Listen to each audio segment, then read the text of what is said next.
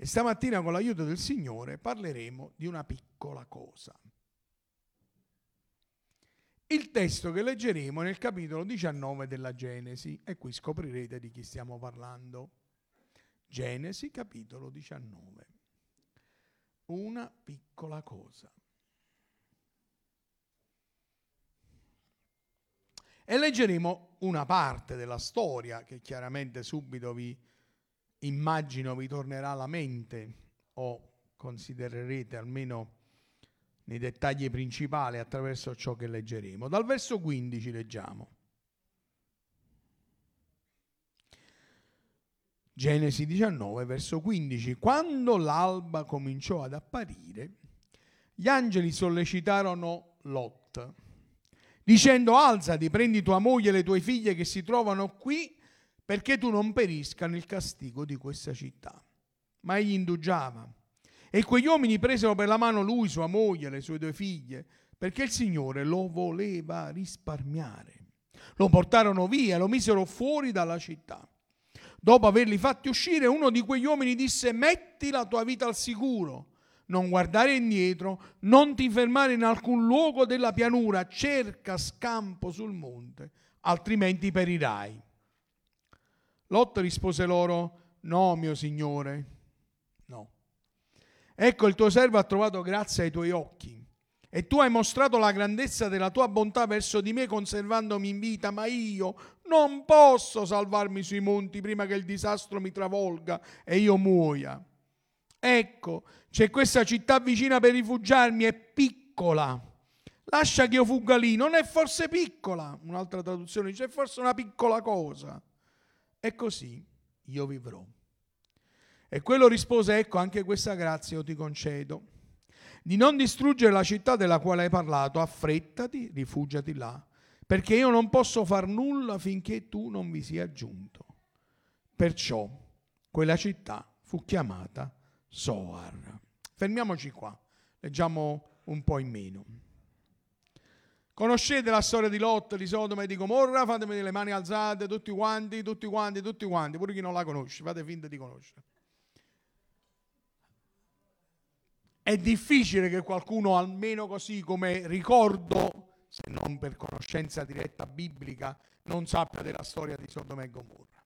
Ed è un po' difficile che qualcuno non ricordi la fine, poco dopo viene raccontata, di queste due città che si trovano sotto il giudizio di Dio e vengono colpite con il fuoco dal cielo che le distrugge e che resteranno nella storia lo dirà anche la parola di Dio successivamente, come ricordo per tutte le generazioni di quello che significa vivere una vita senza Dio.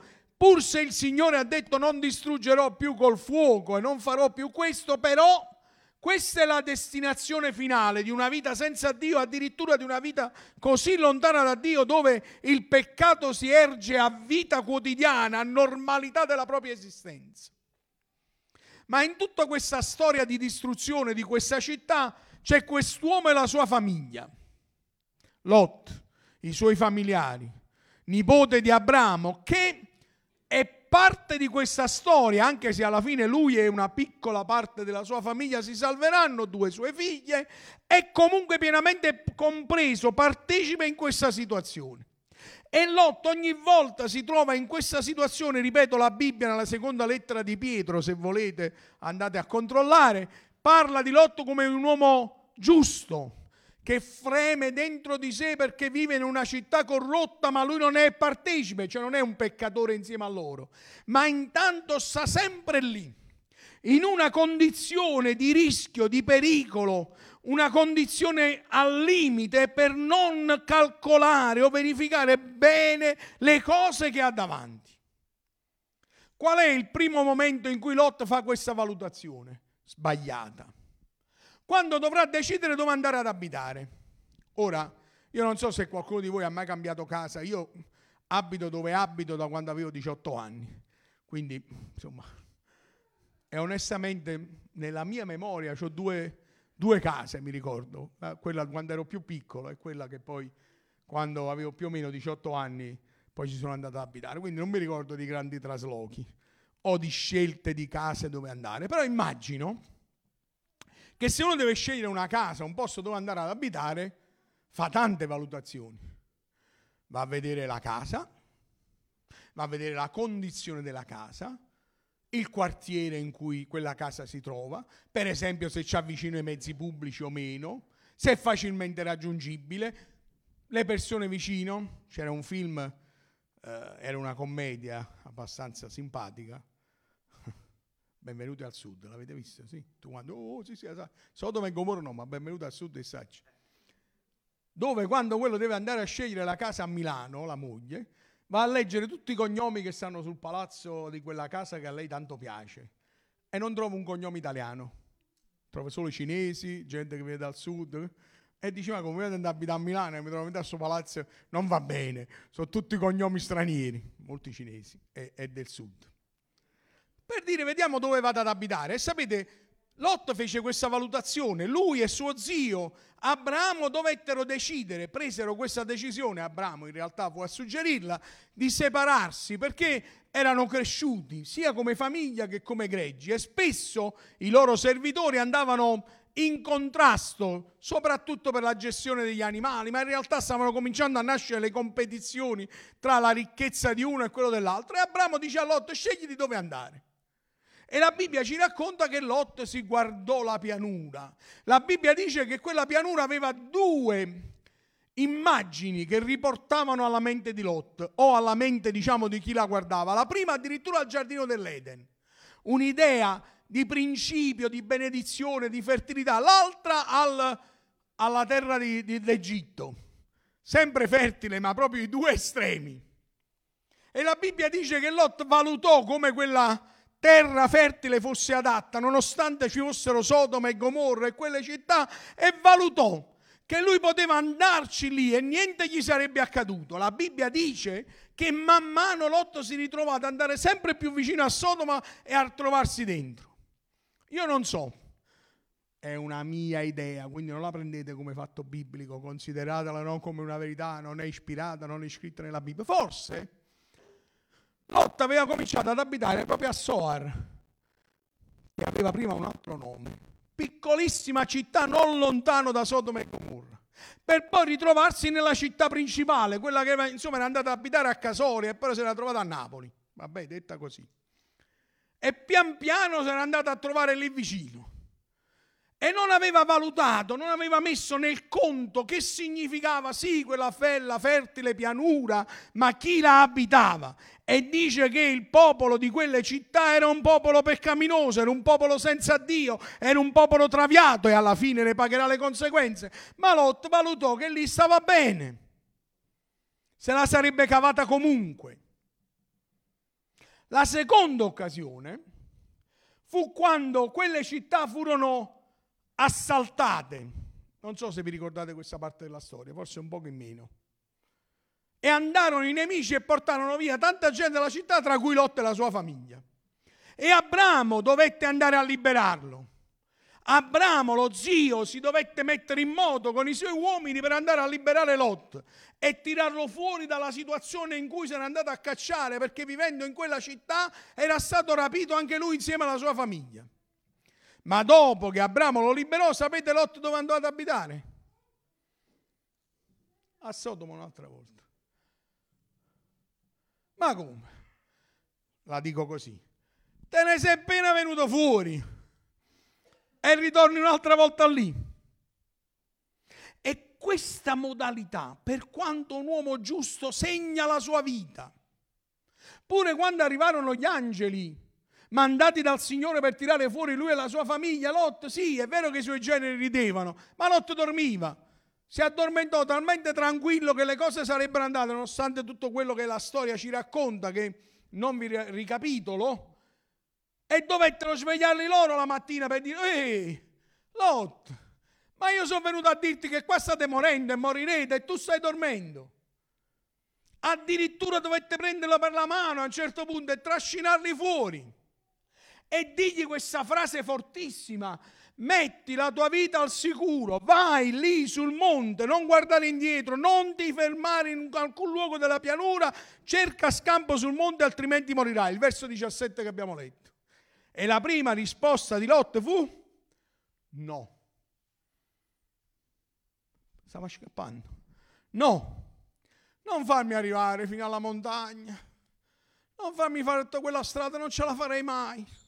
Guardate come dice non posso, non posso salvarmi sulla montagna, non ce la faccio. Fai una cosa, fammi rifugiare in quella piccola città, è una piccola cosa, è una cosa piccolina, là vicino. E là troveremo rifugio. Io voglio dirti stamattina che abbiamo bisogno che il Signore ci dia una spinta così forte ci afferri per la mano e ci tiri così avanti perché nessuno di noi possa più fare delle valutazioni sbagliate dimenticando di calcolare pure le piccole cose. Da quel momento quella città fu chiamata Soar, cioè una piccola cosa, perché così l'aveva chiamata Lot, così l'aveva considerata. Se poi leggete il proseguo della storia, non solo Sodoma e Gomorra furono distrutte e sono risparmiata perché Lot fu lì e il Signore nella sua benignità lo volle aiutare, ma quando poi lui partì da quella città per andare sulla montagna con le sue due figlie che gli erano rimaste, la tragedia si abbatté sulla sua casa. Le sue figlie pensarono che non c'era un futuro e l'unico futuro che potevano avere era quello di avere un figlio da loro padre. E mentre Lot ubriaco, sentite la storia, stava lì, le due figlie andarono a letto con lui e ebbero dei figli da lui. E Lot si era fermato a dire no, non posso arrivare fino alla montagna. Mi conviene fermarmi un poco prima. È una piccola cosa, ma che vuoi che succeda mai? Ma che vuoi che differenza possa fare? E stiamo a, Lot, a Sodoma, ma tanto noi siamo bravi, siamo chiusi nella nostra città, non fa niente che poi le altre figlie si sposarono dei geni, degli uomini di quella città e morirono dentro la città. Non fa niente che poi la moglie, mentre scappavano, si girò indietro e rimase una statua di sale e non andò via. Non fa niente che poi i suoi due figli, le sue due figlie, pensarono bene, ubriacando il padre, di avere un incesto con lui. Non fa niente, tanto noi siamo andati avanti sempre così, una piccola cosa. Teniamocela, valutiamola per quella che è una piccola cosa. Non siamo dei grandi peccatori, non siamo Sodoma e Gomorra. Siamo addirittura giusti, siamo addirittura bravi, siamo addirittura gente con dei sani principi, siamo addirittura della gente per bene. Ma siamo diventati della gente per bene posso pure fare a meno di arrivare fino in fondo alla montagna, con questa idea che quel poco di strada in più che Lot doveva fare, quella piccola arrampicata, perché non stavamo parlando di scalare l'Everest, si trattava di una piccola collina per salire un po' più su. Non era necessario farlo. Ho fatto abbastanza cammino, mi sono allontanato abbastanza ho messo sufficiente distanza fra me e Sodoma, se vogliamo arrivare a quest'ultima parte della storia. C'è un verso nella Bibbia che dice che bastano delle mosche morte per far puzzare e imputridire l'olio del profumiere. E un po' di follia guasta il pregio della salvezza e della gloria. Oppure dice i proverbi, dormire un po', sonnecchiare un po', incrociare un po' le braccia, mettere le mani un po' così, e la tua povertà verrà come un ladro, la tua miseria come un uomo armato. Io stamattina voglio ricalcolare le mie scelte. Non solo le grandi scelte, voglio cominciare dalle piccole scelte. Voglio mettere in conto piccole cose piccole volpi, c'è un altro verso della Bibbia, che potrebbero distruggere una vigna intera. Piccole mosche che potrebbero far puzzare tutto il buono che c'è. Piccole, piccoli passi che non, non ho fatto che potrebbero mettere a rischio tutto quello che ho fatto. Quando il popolo di Israele doveva uscire dall'Egitto, troverete nell'Esodo questa storia, ci fu una grande trattativa tra il faraone e Mosè. La conoscete la storia dell'uscita dall'Egitto? Le dieci piaghe. Ok.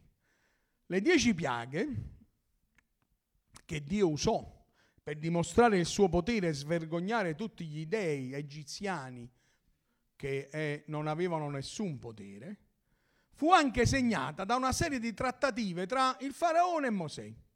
Trattative per trovare un compromesso, per dire, guarda, io non dico che tu non devi fare la volontà di Dio, la metto così, eh? la metto in tempi moderni. Io non dico che tu non devi fare, però non esagerare. Non, non essere troppo cristiano. Non andare fino in fondo, non, non essere così drastico. E non c'è bisogno. Sì, and- facciamo una cosa. Andate tre giorni nel deserto, offrite due o tre sacrifici, fate una bella preghiera e poi tornate. Per degli schiavi poteva quasi quasi andare bene. Oppure andate solo voi, lasciate qua gli animali. Eh, lasciateci qualcosa impegno. Finché Mosè non disse, noi andiamo tutti o non andiamo. E non lasceremo in Egitto neanche un'unghia dei nostri animali. Fu drastica, fu dura, fu tenace, dovettero resistere, combattere dopo ma anche combattere contro se stessi quando il faraone cercò di piegarli dandogli ancora più un peso sulle loro spalle. Ma la decisione era presa e niente, neanche la più piccola cosa l'avrebbero lasciata nelle mani del faraone. E neanche la più piccola cosa vogliamo sottovalutare per evitare che possa accadere qualcosa alla nostra vita che pur se ci forziamo di fare il bene possa essere qualcosa che colpisca la nostra casa. Guardate, mi fa riflettere Lot. A me pure, più di molti altri personaggi biblici. Mi fa riflettere proprio perché non lo troviamo peccare. Non lo troviamo fare le cose che facevano a Sodoma e Gomorra. Non lo troviamo inserito in quella società da quel punto di vista, anche se lo era da un punto di vista sociale. La Bibbia dice che era alle porte della città. Ma le sue scelte poco ponderate, abbagliate da quello che lui aveva visto di buono in quella pianura senza guardare bene chi l'abitava, abbagliate dall'idea che potesse comunque preservare la sua famiglia nonostante fossero stati attaccati, derubati, portati via preoccupato di non farcela, decidendo qui no, Signore mio, non mi fa arrivare fino alla montagna e poi solo perché il Signore gliel'ha concesso sembra che andava bene così. Io me ne vado a questa piccola città, una piccola cosa, e lì mi metto al sicuro. Per quanto lui fu tirato fuori sulla sua casa, le conseguenze furono terribili. Avrebbe potuto essere una famiglia benedetta come quella di Abramo, fu una famiglia piena di problemi come quella di Lot, mi viene da dire.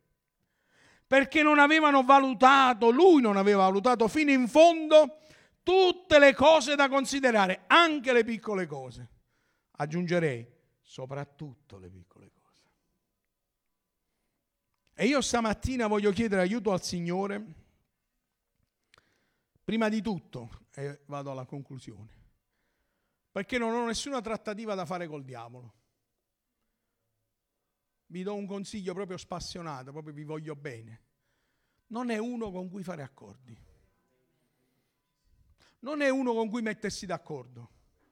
Se qualcuno ti fa una proposta e dietro questa proposta che sembra vantaggiosa c'è qualcosa di contrario alla volontà di Dio, te lo dico proprio da parte del Signore, digli non mi interessa, io e te non abbiamo niente da dirci.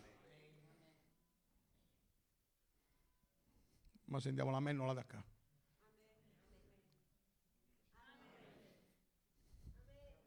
Solo un amen, tre amen. Sto scherzando. Ah, io hanno vinto 3 a 0. La seconda, il secondo consiglio che vi voglio dare. Il primo, non fate trattative col diavolo. La Bibbia dice resistetegli in faccia e fuggirà via da voi. Non abbiamo niente da dirgli.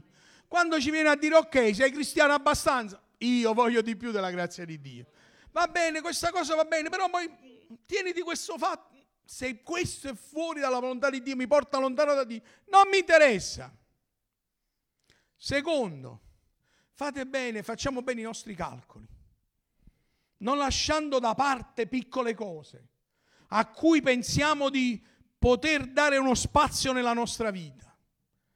Non c'è una Soar, è il nome di questa città, che puoi considerare valida per te, c'è solo il monte. La Bibbia dice che al monte di Dio troveremo la salvezza. Al monte di Dio sarà provveduto per noi. Al monte troviamo Gesù che è morto per noi. Al monte vedremo Gesù risorto dalla morte. Al monte troveremo provvidenza, lì dove Dio si è preoccupato per la nostra vita. Al monte vedremo la gloria di Dio. E non c'è una piccola città a cui andare per trovare rifugio. E ultima cosa. E questo vi ripeto, a me è un personaggio Lot che mi fa riflettere. Non ti accontentare di te, cioè della tua vita. Se hai una sola persona di cui sei responsabile, forse un figlio, una moglie, forse tutte e due, forse un marito, io voglio la benedizione su tutta la mia famiglia. Lot si salvò, ma calcolate, probabilmente perse due figlie sposate che restarono a Sodoma e Gomorra e morirono. Perse la moglie, che Gesù dice ricordatevi, che rimase nel deserto come una stata di sale. E non perse le altre due figlie, ma non fecero nulla di buono. Da lì nacquero due popoli, i Moabiti e gli Ammoniti, che furono una spina nel fianco per il popolo di Israele per tutta la vita. E allora io, uno, col diavolo non ho trattative da fare. Il male è male, basta e non mi interessa. Due, non voglio trascurare le piccole cose. Non voglio far finta di niente. Devo fare un passo in più, devo salire un po' più in su, devo andare un po' più avanti. Eh, potrei riprendere con un'altra predica, ma non lo faccio. Non mi voglio fermare. E tre, non mi basta. Noi non possiamo salvare nessuno, lo sappiamo. La salvezza appartiene al Signore. Non possiamo neanche condannare nessuno, e meno male perché faremo solo danni. Però possiamo pregare e combattere perché il Signore possa benedire tutta la nostra famiglia.